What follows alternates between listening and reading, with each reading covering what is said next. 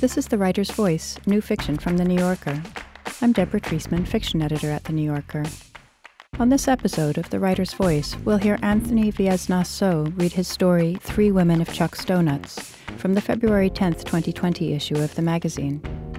So is an MFA candidate in fiction at Syracuse University. His writing has appeared in N Plus One, Granta, and ZYZZYVA. Now here's Anthony Veasna So. Three Women of Chuck's Donuts. The first night the man orders an apple fritter, it is three in the morning, the street lamp is broken, and a nightly fog obscures the waterfront's rundown buildings, except for Chuck's Donuts with its cool fluorescent glow. Isn't it a bit early for an apple fritter? The owner's 12 year old daughter, Kaylee, deadpans from the counter, and Tevi, four years older, rolls her eyes and says to her sister, You watch too much TV. The man ignores them both, sits down at a booth, and proceeds to stare out the window at the busted potential of this small city's downtown. Kaylee studies the man's reflection in the window. He's older, but not old, younger than her parents, and his wiry mustache seems misplaced from a different decade. His face wears an expression full of those mixed up emotions that only adults must feel, like plaintive, say, or wretched. His light gray suit is disheveled, his tie undone. An hour passes. Kaylee whispers to Tevi, It looks like he's just staring at his own face, to which Tevi says, I'm trying to study. The man finally leaves. His apple fritter remains untouched on the table. What a trip, Kaylee says. Wonder if he's Cambodian. Not every Asian person in this city is Cambodian, Tevi says. Approaching the empty booth, Kaylee examines the apple fritter more closely. Why would you come in here, sit for an hour, and not eat? Tevi stays focused on the open book resting on the laminate countertop. Their mom walks in from the kitchen holding a tray of glazed donuts. She is the owner, though she isn't named Chuck, her name is Sothy, and she's never met a Chuck in her life.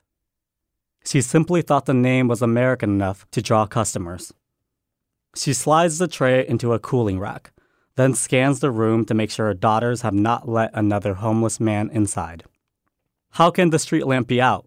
Sothy exclaims, again. She approaches the windows and tries to look outside, but sees mostly her own reflection stubby limbs sprouting from a grease stained apron, a plump face topped by a cheap hairnet. This is a needlessly harsh view of herself, but Sothy's perception of the world becomes distorted when she stays in the kitchen too long, kneading dough until time itself seems measured in the number of donuts produced. We will lose customers if this keeps happening. It's fine, Tevi says, not looking up from her book. A customer just came in. Yeah, this weird man sat here for, like, an hour, Kaylee says. How many donuts did he buy? Sothy asks. Just that, Kaylee says, pointing at the apple fritter still sitting on the table. Sothy sighs. Tevi, call PG&E. Tevi looks up from her book. They aren't going to answer. Leave a message, Sothy says, glaring at her older daughter. I bet we can resell this apple fritter, Kaylee says. I swear, he didn't touch it. I watched him the whole time. Kaylee, don't stare at customers, Sothy says, before returning to the kitchen, where she starts prepping more dough, wondering yet again how practical it is to drag her daughters here every night. Maybe Chuck's Donuts should be open during normal times only, not for 24 hours each day, and maybe her daughters should go to live with their father, at least some of the time, even if he can hardly be trusted after what he pulled. She contemplates her hands, the skin discolored and rough, at once wrinkled and sinewy. They are the hands of her mother, who fried homai chikwai in the markets of Battambang until she grew old and tired, and the markets disappeared, and her hands went from twisting dough to picking rice in order to serve the communist ideals of a genocidal regime. How funny, Sophie thinks, that decades after the camps, she lives here in California as a business owner with her American born Cambodian daughters who have grown healthy and stubborn, and still, in this new life she has created, her hands have aged into her mother's. Weeks ago, Sothy's only nighttime employee quit. Tired, he said, of his warped sleeping schedule, of how his dreams had slipped into a deranged place. And so a deal was struck for the summer. Sothy would refrain from hiring a new employee until September, and Tevi and Kaylee would work alongside their mother, with the money saved going directly into their college funds. Inverting their lives, Tevi and Kaylee would sleep during the hot, oppressive days, manning the cash register at night. Despite some initial indignation, Tevi and Kaylee, of course, agreed. The first two years after it opened, when Kaylee was eight, Tevi not yet stricken by teenage resentment, and Sothy still married, Chuck's Donuts seemed blessed with good business. Imagine the downtown streets before the housing crisis, before the city declared bankruptcy and earned the title foreclosure capital of America. Imagine Chuck's Donuts surrounded by bustling bars and restaurants and a new IMAX movie theater, all filled with people still in denial about their impossible mortgages. Consider Tevi and Kaylee at Chuck's Donuts after school each day. How they developed inside jokes with their mother, how they sold donuts so fast they felt like athletes, and how they looked out the store windows and saw a whirl of energy circling them. Now consider how, in the wake of learning about their father's second family in the next town over, Tevi and Kaylee cling to their memories of Chuck's Donuts. Even with the recession wiping out almost every downtown business and driving away their nighttime customers, save for the odd, worn out worker from the nearby hospital, Consider these summer nights, endless under the fluorescent lights, the family's last pillars of support. Imagine Chuck's Donuts a mausoleum to their glorious past. The second night the man orders an apple fritter, he sits in the same booth. It is one in the morning, though the street lamp still emits a dark nothing. He stares out the window all the same, and once more leaves his apple fritter untouched. Three days have passed since his first visit. Kaylee crouches down, hiding behind the counter, as she watches the man through the donut display case. He wears a dark gray suit, she notes, instead of the light gray one, and his hair seems greasier. Isn't it weird that his hair is greasier than last time, even though it's earlier in the night? She asks Tevi, to which Tevi, deep in her book, answers, That's a false causality to assume that his hair grease is a direct result of time passing. And Kaylee responds, Well, doesn't your hair get greasier throughout the day? And Tevi says, You can't assume that all hair gets greasy, like we know your hair gets gross in the summer. And Sothy, walking in, says, Her hair wouldn't be greasy if she washed it. She wraps her arm around Kaylee, pulls her close, and sniffs her head. You smell bad, Own. How did I raise such a dirty daughter? she says loudly. Like mother, like daughter, Tevi says, and Sothy whacks her head. Isn't that a false causality? Kaylee asks, assuming I'm like mom just because I'm her daughter. She points at her sister's book. Whoever wrote that would be ashamed of you. Tevi closes her book and slams it into Kaylee's side, whereupon Kaylee digs her ragged nails into Tevi's arm, all of which prompts Sothy to grab them both by their wrists as she dresses them down in Khmer. As her mother's grip tightens around her wrist, Kaylee sees from the corner of her eye that the man has turned away from the window and is looking directly at them, all three of them acting like hotheads, as her father used to say. The man's face seems flushed with disapproval, and, in this moment, she wishes she were invisible. Still gripping her daughter's wrists, Sothy starts pulling them toward the kitchen's swinging doors. Help me glaze the donuts, she commands. I'm tired of doing everything. We can't just leave this man in the seating area, Kaylee protests through clenched teeth. Sothy glances at the man. He's fine, she says. He's Khmer. You don't need to drag me, Tevi says, breaking free from her mother's grip, but it's too late, and they are in the kitchen, overdosing on the smell of yeast and burning air from the ovens. Sothy, Tevi, and Kaylee gather around the kitchen island. Trays of freshly fried dough, golden and bare, sit next to a bath of glaze. Sothy picks up a naked donut and dips it in the glaze. When she lifts the donut back into the air, trails of white goo trickle off it. Kaylee looks at the kitchen doors. What if this entire time that man hasn't been staring out the window? She asks Tevi. What if he's been watching us in the reflection? It's kind of impossible not to do both at the same time, Tevi answers, and she dunks two donuts in the glaze, one in each hand. That's just so creepy, Kaylee says, an exhilaration blooming within her. Get to work, Sothy snaps. Kaylee sighs and picks up a donut. Annoyed as she is by Kaylee's whims, Tevi cannot deny being intrigued by the man as well. Who is he anyway? Is he so rich he can buy apple fritters only to let them sit uneaten? By his fifth visit, his fifth untouched apple fritter, his fifth decision to sit in the same booth, Tevi finds the man worthy of observation, inquiry, and analysis, a subject she might even write about for a philosophy paper. The summer class she's taking at the community college next to abandoned mall is called Knowing. Surely writing about this man and the questions that arise when confronting him as a philosophical subject could earn Tevi an A in her class, which would impress college admissions committees next year. Maybe it would even win her a fancy scholarship, allowing her to escape this depressed city.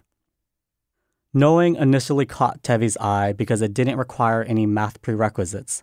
The coursework involved only reading a 15 page paper and morning lectures, which she could attend before going home to sleep in the afternoon. Tevi doesn't understand most of the readings, but then neither does the professor, she speculates, who looks like a homeless man the community college found on the street. Still, reading Wittgenstein is a compelling enough way to pass the dead hours of the night. Tevi's philosophical interest in the man was sparked when her mother revealed that she knew from only a glance that he was Khmer. Like, how can you be sure? Kaylee whispered on the man's third visit, wrinkling her nose in doubt. Sothy finished arranging the donuts in the display case, then glanced at the man and said, Of course he is Khmer. And that, of course, compelled Tevi to raise her head from her book. Of course, her mother's condescending voice echoed, the words ping ponging through Tevi's head as she stared at the man. Of course, of course. Throughout her 16 years of life, her parents' ability to intuit all aspects of being Khmer, or emphatically not being Khmer, has always amazed and frustrated Tevi. She'd do something as simple as drink a glass of ice water, and her father from across the room would bellow, There were no ice cubes in the genocide. Then he'd lament, How did my kids become so not Khmer? before bursting into rueful laughter. Other times, she'd eat a piece of dried fish or scratch her scalp or walk with a certain gait, and her father would smile and say, Now I know you're Khmer. What does it mean to be Khmer anyway? How does one know what is and is not Khmer? Have most Khmer people always known deep down that they're Khmer? Are there feelings Khmer people experience that others don't? Variations of these questions used to flash through Tevi's mind whenever her father visited them at Chuck's Donuts back before the divorce.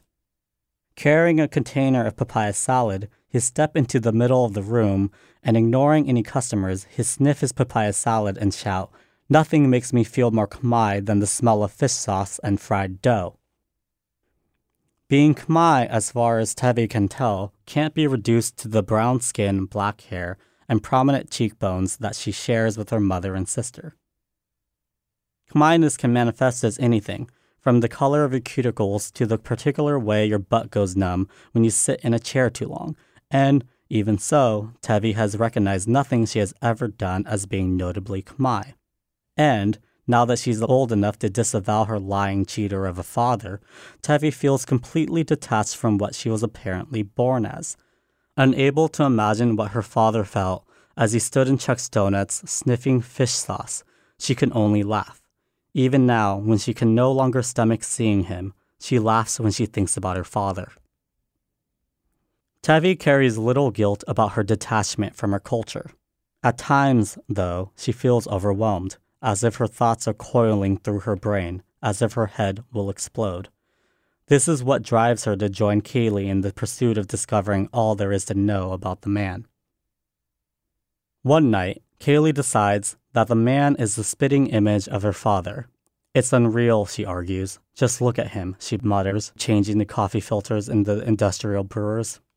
They have the same chin, same hair, same everything. Sothy, placing fresh donuts in the display case, responds, Be careful with those machines. Dumbass, Tevi hisses, refilling the canisters of cream and sugar. Don't you think mom would have noticed by now if he looked like dad? By this point, Sothy, Tevi, and Kaylee have grown accustomed to the man's presence, aware that on any given night he may appear sometime between midnight and four. The daughters whisper about him, half hoping that where he sits is out of earshot, half hoping he'll overhear them. Kaylee speculates about his motives. If he's a police officer on a stakeout, say, or a criminal on the run, she deliberates over whether he's a good man or a bad one. Tevi, on the other hand, theorizes about the man's purpose. If, for example, he feels detached from the world and can center himself only here in Chuck's Donuts around other Khmer people. Both sisters wonder about his life, the kind of women he attracts and has dated, the women he has spurned, whether he has siblings or kids, whether he looks more like his mother or father. Sothy ignores them. She is tired of thinking about other people, especially these customers from whom she barely profits. Mom, you see what I'm seeing, right? Kaylee says, to no response. You're not even listening, are you? Why should she listen to you? Tevi snaps. Kaylee throws her arms up. You're just being mean because you think the man is hot, she retorts. You basically said so yesterday. You're like this gross person who thinks her dad is hot, only now you're taking it out on me. And he looks just like dad, for your information. I brought a picture to prove it. She pulls the photograph from her pocket and holds it up with one hand. Bright red sears itself onto Tevi's cheeks. I did not say that, she states. And, from across the counter, she tries to snatch the photo from Kaylee, only to succeed in knocking an industrial coffee brewer to the ground. Hearing metal parts clang on the ground and scatter, Sothy finally turns her attention to her daughters. What did I tell you, Kaylee? she yells, her entire face tense with anger.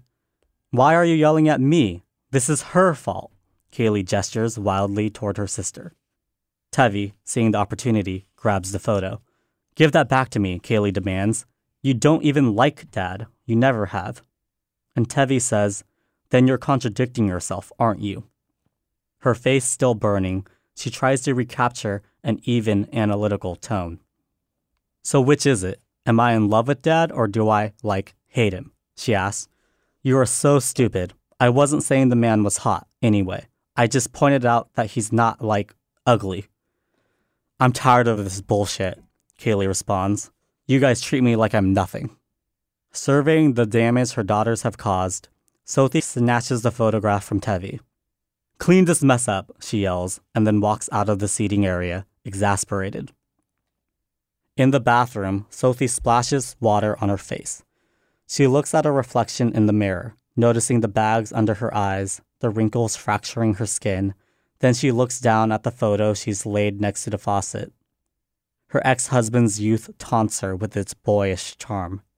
She cannot imagine the young man in this image, decked out in his tight polo and acid washed jeans, high on his newfound citizenship, becoming the father who has infected her daughters with so much anxious energy, and who has abandoned her middle aged, with obligations she can barely fulfill alone. Stuffing the photo into the pocket of her apron, Sothy gathers her composure. Had she not left her daughters, she would have seen the man get up from the booth, turn to face the two girls, and walk into the dark hallway that leads to the bathroom. She would not have opened the bathroom door to find this man towering over her with his silent, sulking presence. And she would never have recognized it the uncanny resemblance to her ex husband that her younger daughter has been raving about all night. But Sothy does now register the resemblance, along with the sudden pain in her gut. The man's gaze slams into her like a punch.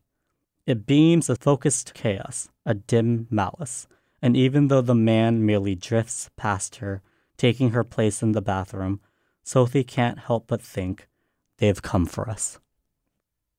Ever since her divorce, Sothy has worked through her days weighed down by the pressure of supporting her daughters without her ex husband. Exhaustion grinds away at her bones, her wrists rattle with carpal tunnel syndrome, and rest is not an option. If anything, it consumes more of her energy. A lull in her day, a moment to reflect, and the resentment comes crashing down over her.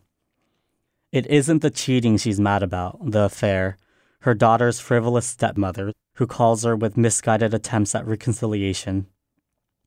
Her attraction to her ex husband, and his to her, dissolved at a steady rate after her first pregnancy. The same cannot be said of their financial contract. That imploded spectacularly. Her daughters have no idea, but when Sothy opened Chuck's Donuts, it was with the help of a generous loan from her ex husband's distant uncle, an influential business tycoon based in Phnom Penh with a reputation for funding political corruption. She had heard wild rumors about this uncle, even here in California, that he was responsible for the imprisonment of the Prime Minister's main political opponent, that he gained his riches by joining a criminal organization of ex Khmer Rouge officials, and that he had arranged, on behalf of powerful and petty Khmer Rouge sympathizers, the murder of Haing S. Ngor.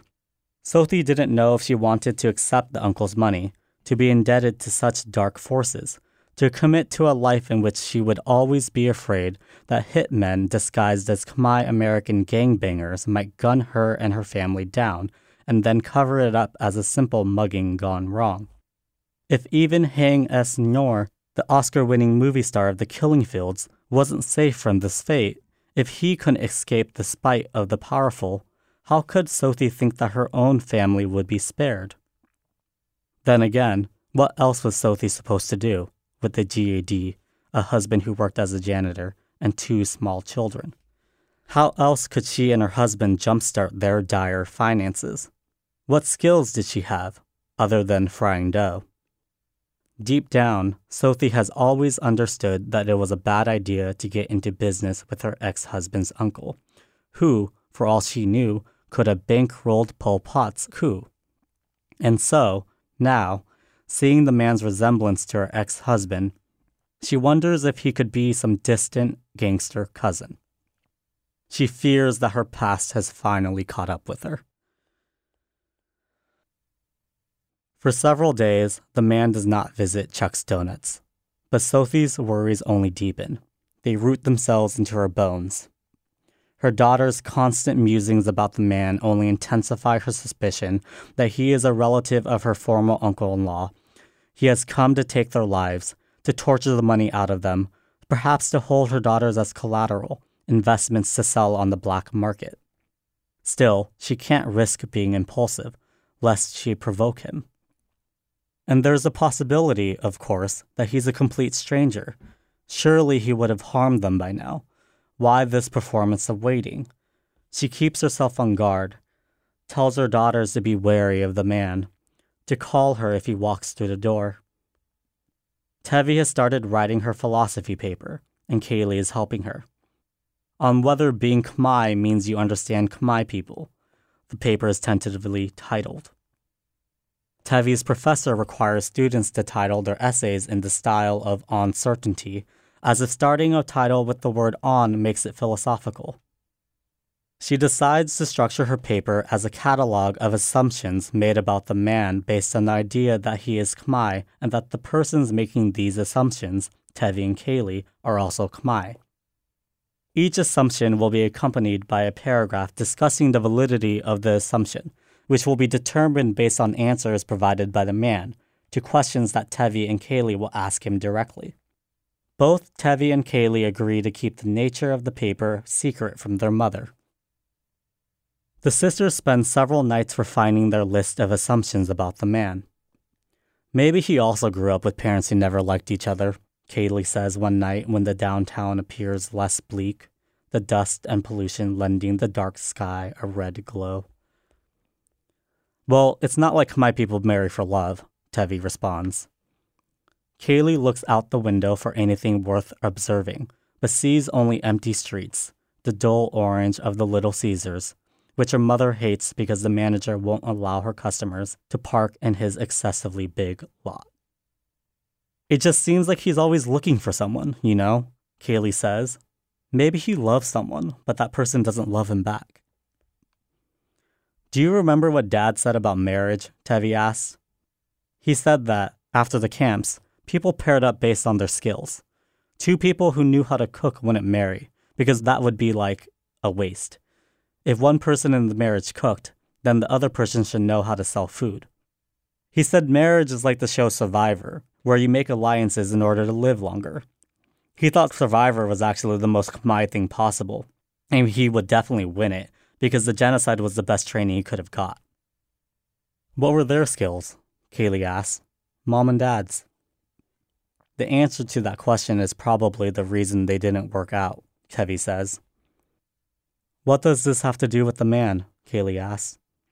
And Tevi responds, Well, if Khmer people marry for skills, as Dad says, maybe it's harder for Khmer people to know how to love.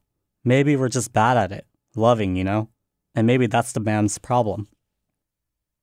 Have you ever been in love? Kaylee asks. No, Tevi says, and they sit in silence. They can hear their mother baking in the kitchen, the routine clanging of mixers and trays, a string of sounds that always just fails to coalesce into melody. Tevi wonders if her mother has ever loved someone romantically, if her mother is even capable of reaching beyond the realm of survival, if her mother has ever been granted any freedom from worry, and if her mother's present carries the ability to dilate, for even a brief moment, into its own plane of suspended existence, separate from past or future. Kaylee, on the other hand, wonders if her mother misses her father, and, if not, whether this means that Kaylee's own feelings of gloom, of isolation, of longing, are less valid than she believes. She wonders if the violent chasm between her parents also exist within her own body, because isn't she just a mix of all those antithetical genes? Mom should start smoking, Kaylee says. And Tevi asks, why? It forced her to take breaks, Kaylee says. Every time she wanted to smoke, she would stop working, go outside, and smoke. Depends on what would kill her faster, Tevi says smoking or working too much. Then Kaylee asks, softly, Do you think Dad loves his new wife? Tevi answers, He better. Here's how Sothy and her ex husband were supposed to handle their deal with the uncle. Every month, Sothy would give her then husband 20% of Chuck's Donuts profits. Every month, her then husband would wire that money to his uncle and every month they would be one step closer to paying off their loan before anyone with ties to criminal activity could bat an eyelash. Here's what actually happened. One day, weeks before she discovered that her husband had conceived two sons with another woman while they were married, Sothy received a call at Chuck's Donuts. It was a man speaking in Khmer, his accent thick and pure. At first, Sothy hardly understood what he was saying. His sentences were too fluid his pronunciation too proper. He didn't truncate his words the way so many Khmer American immigrants did, and Sothy found herself lulled into a daze by those long lost syllables. Then she heard what the man's words actually meant. He was the accountant of her husband's uncle. He was asking about their loan, whether they had any intention of paying it back. It had been years, and the uncle hadn't received any payments, the accountant said, with menacing regret. Sothy later found out, from her husband's guilt stricken mistress, of all people, that her husband had used the profits she'd given him, the money intended to pay off their loan, to support his second family. In the divorce settlement, Sophie agreed not to collect child support in exchange for sole ownership of Chuck's Donuts, for custody of their daughters, and for her ex husband's promise to talk to his uncle and to eventually pay off their loan, this time with his own money. He had never intended to cheat his uncle, he proclaimed. He had simply fallen in love with another woman. It was true love. What else could he do? And, of course, he had an obligation to his other children, the sons who bore his name. Still, he promised to right this wrong. But how can Sothy trust her ex husband? Will a man sent by the uncle one day appear at her doorstep, or at Chuck's Donuts, or in the alley behind Chuck's Donuts and right their wrong for them? A promise is a promise, yet, in the end, it is only that. An entire week has passed since the man's last visit. Sothy's fears have begun to wane. There are too many donuts to make, too many bills to pay. It helped, too, when she called her ex husband to yell at him. You selfish pig of a man, she said. You better be paying your uncle back. You better not put your daughters in danger. You better not be doing the same things you've always done, thinking only about yourself and what you want. I can't even talk to you right now. If your uncle sends someone to collect money from me, I will tell him how disgraceful you are. I will tell him how to find you, and then you'll face the consequences of being who you are, who you've always been. Remember, I know you better than anyone. She hung up before he could respond, and even though this call hasn't gained her any real security, she feels better. She almost wants the man to be a hitman sent by the uncle so that she can direct him straight to her ex husband. Not that she wants her ex husband to be killed, but she does want to see him punished. The night the man returns, Sothy, Tevi, and Kaylee are preparing a catering order for the hospital three blocks over. Sothy needs to deliver a hundred donuts to the hospital before 11:30. The gig pays good money, more money than Chuck's Donuts has made all month. Sothy would rather not leave her daughters alone, but she cannot send them to deliver the donuts. She'll be gone only an hour. And what can happen? The man never shows up before midnight, anyway. Just in case, she decides to close the store during her delivery. Keep this door locked while I'm gone, she tells her daughters after loading her car. Why are you so insecure about everything? Tevi says. And Kaylee says, We're not babies. Sothy looks them in the eyes. Please, just be safe. The door is locked, but the owner's daughters are clearly inside. You can see them through the illuminated windows, sitting at the counter. So the man stands at the glass door and waits. He stares at the daughters until they notice a shadow in a suit hovering outside. The man waves for them to let him enter, and Kaylee says to her sister, Weird. It looks like he's been in a fight. And Tevi, noticing the man's messy hair and haunted expression, says, We need to interview him. She hesitates just a moment before unlocking the door, cracking it open. Inflamed scratches crisscross his neck. Smudges of dirt mottle his wrinkle white shirt. I need to get inside, he says gravely. It's the only thing Tevi has heard him say other than, I'll have an apple fritter. Our mom told us not to let anyone in, Tevi says. I need to get inside, the man repeats. And who is Tevi to ignore the man's sense of purpose? Fine, Tevi says, but you have to let me interview you for a class assignment. She looks him over again, considers his bedraggled appearance. And you still need to buy something. The man nods and Tevi opens the door for him. As he crosses the threshold, Dread washes over Kaylee as she becomes aware of the fact that she and her sister know nothing at all about the man. All their deliberations concerning his presence have got them nowhere, really. And right now, the only things Kaylee truly knows are she is a child. Her sister is not quite an adult, and they are betraying their mother's wishes. Soon, Tevi and Kaylee are sitting across from the man in his booth. Scribbled notes and an apple fritter are laid out between them on the table. The man stares out the window, as always, and, as always, the sisters study his face. Should we start? Tevi asks. The man says nothing. Tevi tries again. Can we start? Yes, we can start, the man says, still staring out into the dark night. The interview begins with the question, You're Khmer, right? And then a pause, a consideration. Tevi meant this to be a softball question, a warm up for her groundbreaking points of investigation, but the man's silence unnerves her. Finally, the man speaks. I am from Cambodia, but I am not Cambodian. I'm not Khmer. And Tevi, feeling sick to her stomach, asks, Wait, what do you mean?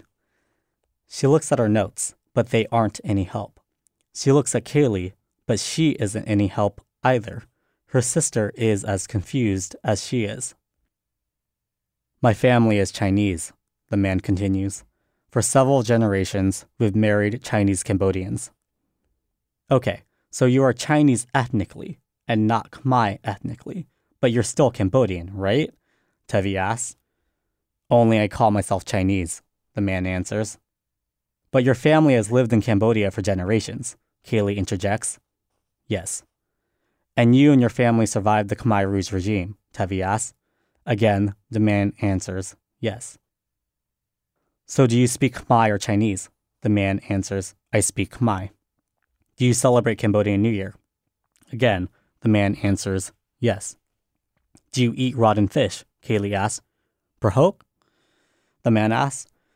Yes, I do. Do you buy food from the Khmer grocery store or the Chinese one? Tevi asks. The man answers, Khmer. What's the difference between a Chinese family living in Cambodia and a Khmer family living in Cambodia? Tevi asks. Aren't they both still Cambodian? If they both speak Khmer, if they both survive the same experiences, if they both do the same things, wouldn't that make a Chinese family living in Cambodia somewhat Cambodian? The man doesn't look at Tevi or Kaylee. Throughout the interview, his eyes have searched for something outside. My father told me that I am Chinese, the man answers. He told me that his sons, like all other sons in our family, should marry only Chinese women. Well, what about being American? Tevi asks. Do you consider yourself American? The man answers, I live in America, and I am Chinese. So you don't consider yourself Cambodian at all? Kaylee asks. He turns his gaze away from the window. For the first time in their conversation, he considers the sisters sitting across from him. You two don't look Khmer, he says. You look like you have Chinese blood. How can you tell? Tevi asks, startled, her cheeks burning. The man answers, It's in the face. Well, we are, Tevi says. Khmer, I mean. And Kaylee says, Actually, I think mom said once that one of our great grandfathers was Chinese. Shut up, Tevi says. And Kaylee responds, God, I was just saying. The man stops looking at them. We're done here. I need to focus. But I haven't asked my real questions, Tevi protests. The man says, One more question. Why do you never eat the apple fritters you buy? Kaylee blurts out before Tevi even glances at her notes. I don't like donuts, the man answers. The conversation comes to a halt as Tevi finds his latest answer the most convincing argument the man has made for not being Khmer. You can't be serious, Kaylee says after a moment. Then why do you buy so many apple fritters? The man doesn't answer. His eyes straining, he leans even closer to the window's surface, almost grazing the glass with his nose. Tevi looks down at the back of her hands. She examines the lightness of her brown skin. She remembers how in elementary school she always got so mad at the white kids who misidentified her as Chinese, sometimes even getting in fights with them on the bus. And she remembers her father consoling her in his truck at the bus stop. I know I joke around a lot, he said once, his hand on her shoulder. But you're a Khmer, through and through. You should know that. Tevi examines the man's reflection. His vision of the world disappoints her, the idea that people are limited always to what their fathers tell them. Then Tevi notices her sister reeling in discomfort. No, Kaylee says, hitting the table with her fists. You have to have a better answer than that. You can't just come in here almost every night, order an apple fritter, not eat it, and then tell us you don't like donuts. Breathing heavily, Kaylee leans forward, the edge of the table cutting into her ribs. Kaylee, Tevi says, concerned, what's going on with you? Be quiet, the man yells abruptly, still staring at the window, violently swinging his arm. Shocked into a frozen silence, the sisters don't know how to respond and can only watch as the man stands up, clenching his fists, and charges into the center of the seating area. Right then, a woman, probably Khmer, or maybe Chinese Cambodian, or maybe just Chinese, bursts into Chuck's Donuts and starts striking the man with her purse. So you're spying on me, the woman screams. She is covered in bruises, the sisters see, her left eye nearly swollen shut. They stay in the booth, pressed against the cold glass of the window. You beat your own wife and you spy on her, she says, now battering the man, her husband, with slaps. You're. The man tries to push his wife away, but she hurls her body into his, and then they are on the ground, the woman on top of the man, slapping his head over and over again. You're scum! You're scum! the woman shrieks, and the sisters have no idea how to stop the violence that is unfolding before them, or whether they should try. They cannot even say whom they feel aligned with the man, to whose presence they have grown attached, or the bruised woman, whose explosive anger toward the man appears warranted. They remember those punctuated moments of Chuck's Donuts past, before the recession forced everyone into paralysis, when the dark energy of their hometown barreled into the fluorescent seating area. They remember the drive-by gang shootings, the homeless people lying in the alley in heroin-induced comas, the robberies of neighboring businesses, and even of Chuck's Donuts once. They remember how, every now and then, they would feel panicked that their mother wouldn't make it home. They remember the underbelly of their glorious past. The man is now on top of the woman. He screams, You betrayed me. He punches her face. The sisters shut their eyes and wish for the man to go away, and the woman too. They wish these people had never set foot in Chuck's Donuts, and they keep their eyes closed, holding each other, until suddenly they hear a loud blow, then another, followed by a dull thud. Their eyes flick open to find their mother helping the woman sit upright. On the ground lies a cast iron pan, the one that's used when the rare customer orders an egg sandwich, and beside it, unconscious, the man, blood leaking from his head. Brushing hair out of the woman's face, their mother consoles this stranger. Their mother and the woman remain like this for a moment, neither of them acknowledging the man on the ground. Still seated in the booth with Kaylee clinging to her, Tevi thinks about the signs, all the signs there have been not to trust this man. She looks down at the ground, at the blood seeping onto the floor, how the color almost matches the red laminate of the countertops. She wonders if the man, in the unconscious layers of his mind, still feels Chinese. Then Sothy asks the woman, Are you okay? But the woman, struggling to stand up, just looks at her husband. Again, Sothy asks, Are you okay? Fuck, the woman says, shaking her head. Fuck, fuck, fuck. It's all right, Sothy says, reaching to touch her, but the woman is already rushing out the door. Emotion drains out of Sothy's face. She is stunned by this latest abandonment, speechless, and so is Tevi, but Kaylee calls after the woman, yelling, even though it's too late, You can't just leave. And then Sothy bursts into laughter. She knows that this isn't the appropriate response, that it will leave her daughters more disturbed, just as she knows that there are so many present liabilities. For instance, the fact that she has severely injured one of her own customers, and not even to protect her children from a vicious gangster. But she can't stop laughing. She can't stop thinking of the absurdity of the situation, how if she were in the woman's shoes, she also would have left. Finally, Sothy calms herself. Help me clean this up, she says, facing her daughters, giving the slightest of nods toward the man on the ground, as though he were any other mess. Customers can't see blood so close to the donuts. Both Sothy and Tevi agree that Kaylee is too young to handle blood, so, while her mother and sister prop the man up against the counter and begin cleaning the floors, Kaylee calls 911 from behind the counter. She tells the operator that the man is unconscious, that he's taken a hit to the head, and then recites the address of Chuck's Donuts. You're very close to the hospital, the operator responds. Can't you take him over yourself? Kaylee hangs up and says, We should drive him to the hospital ourselves. Then, watching her mother and sister, she asks, Aren't we supposed to not, you know, mess with the crime scene? And Sothy answers sternly, We didn't kill him. Balancing herself against the donut display case, Kaylee watches the blood dissolve into pink suds of soap that get wiped away by two mops. She thinks about her father. She wants to know whether he ever hit her mother, and, if so, whether her mother ever hit him back, and whether that's the reason her mother so naturally came to the woman's defense. As Tevi wipes away the last trails of blood, she, too, thinks about their father but she recognizes that even if their father had been violent with her mother, it wouldn't answer fully any questions concerning her parents' relationship. What concerns Tevi more is the validity of the idea that every Khmer woman, or just every woman, has to deal with someone like their father, and what the outcome is of this patient or desperate dealing.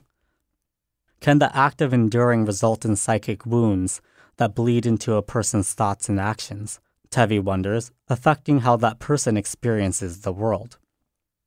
Only Sothy's mind is free right now of her daughter's father. She thinks instead about the woman, whether her swollen eye and bruises will heal completely, whether she has anyone to care for her. Sothy pities the woman. Even though she is afraid that the man will sue her, that the police will not believe her side of the story, she feels grateful that she is not the woman. She understands now, more than ever, how lucky she is to have rid her family of her ex husband's presence. Sothy drops her mop back into its yellow bucket. Let's take him to the hospital. Everything's gonna be okay, right? Kaylee asks. And Tevi responds, Well, we can't just leave him here. Stop fighting and help me, Sothy says, walking over to the man. She carefully lifts him up then wraps his arm around her shoulders. Tevi and Kaylee rush to the man's other side and do the same. Outside, the street lamp is still broken, but they have grown used to the darkness. Struggling to keep the man upright, they lock the door, roll down the steel shutters, whose existence they'd almost forgotten about, for once securing Chuck's donuts from the world. Then they drag the man's heavy body toward their parked car. The man, barely conscious, begins to groan. The three women of Chuck's Donuts have a variation of the same thought. This man, they realize, didn't mean much at all to them, lent no greater significance to their pain. They can hardly believe they've wasted so much time wondering about him. Yes, they think, we know this man. We've carried him our whole lives.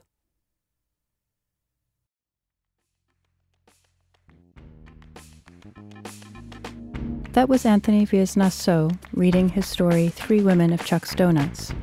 This is his first piece of fiction in the magazine. You can hear more New Yorker fiction read by the authors on NewYorker.com and on the New Yorker apps available from the App Store or from Google Play. On the New Yorker Fiction Podcast, we invite writers to choose stories from the magazine's archives to read and discuss. This month, David Rabe reads The Other Side of the Street by John Updike. You can subscribe to that and other New Yorker podcasts by searching for The New Yorker in your podcast app.